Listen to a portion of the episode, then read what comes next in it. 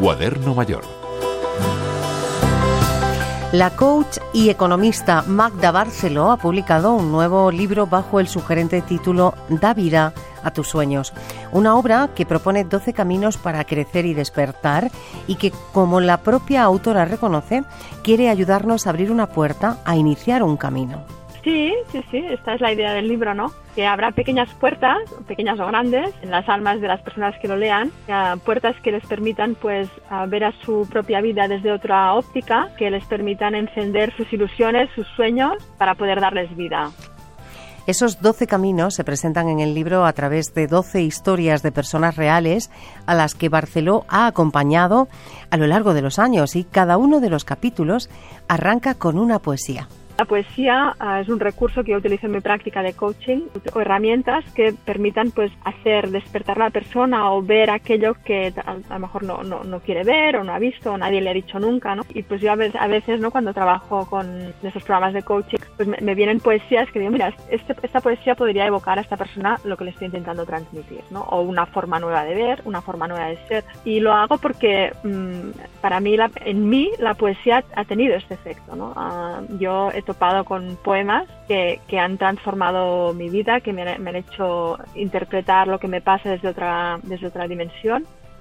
La coach nos recuerda la importancia que tienen los sueños en nuestra vida son anhelos, ¿no? Son estas cosas que, que, nos visitan y que nos dicen, me gustaría mm, encontrar pareja, me gustaría formar una familia. no son todos estos anhelos que brotan en nosotros, no sabemos de dónde vienen. Y estos sueños, a veces el, peor enemigo de los sueños, de los deseos, de los anhelos, es somos nosotros mismos, ¿no? Cuando nos decimos, no, esto no es importante, esto no podré hacerlo. Los sueños tienen una razón de ser y tienen una razón de ser no tanto porque vayamos a cumplirlos, sino que tienen un valor porque nos ponen en el camino de lo que nos da sentido en nuestra vida. Cada una de las historias que se reflejan en el libro, cada uno de los caminos a recorrer tiene un origen y un recorrido propio. Y en alguno de ellos es importante, por ejemplo, escuchar a nuestro cuerpo. Como fuente de sabiduría al cuerpo, con todas las informaciones que continuamente recibe y procesa, es una fuente que la tenemos olvidada. Porque, bueno, estoy acompañando a una persona que tenía un, conflicto fuerte con, en, su lugar de trabajo, ¿no? Porque, pues bueno, no, no, se llevaba nada bien con su jefa. Y ella mm, decía, es que quiero dejar, pero no me atrevo, no, no, me atrevo a dejar el, trabajo, ¿no? Porque tengo dos hijos, estoy en un país que no es el mío, ¿no? Pues llegó el momento en que ella tenía que renovar su contrato. Cuando esto se puso encima de la mesa, me decía, Magda, es que no puedo concebir el coger el papel y firmar el contrato. Mi cuerpo no quiere. Fue como una revelación, ¿no? ¿Tu cuerpo no quiere? Ah, aquí tienes la respuesta. El libro también nos explica qué es la sombra psicológica.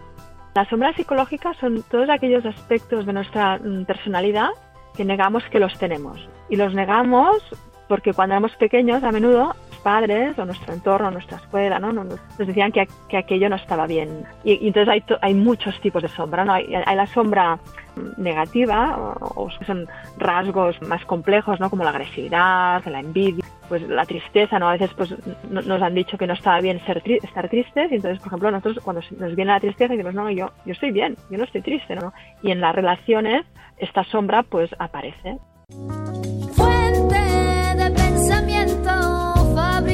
Emociones. Guarda nuestros secretos, alivian los dolores, nos guían el destino, nos muestran el camino. Si necesita más información sobre este libro, puede visitar la página senior50.com o bien rtv.es. Juan y Loro, Radio 5, Todo Noticias.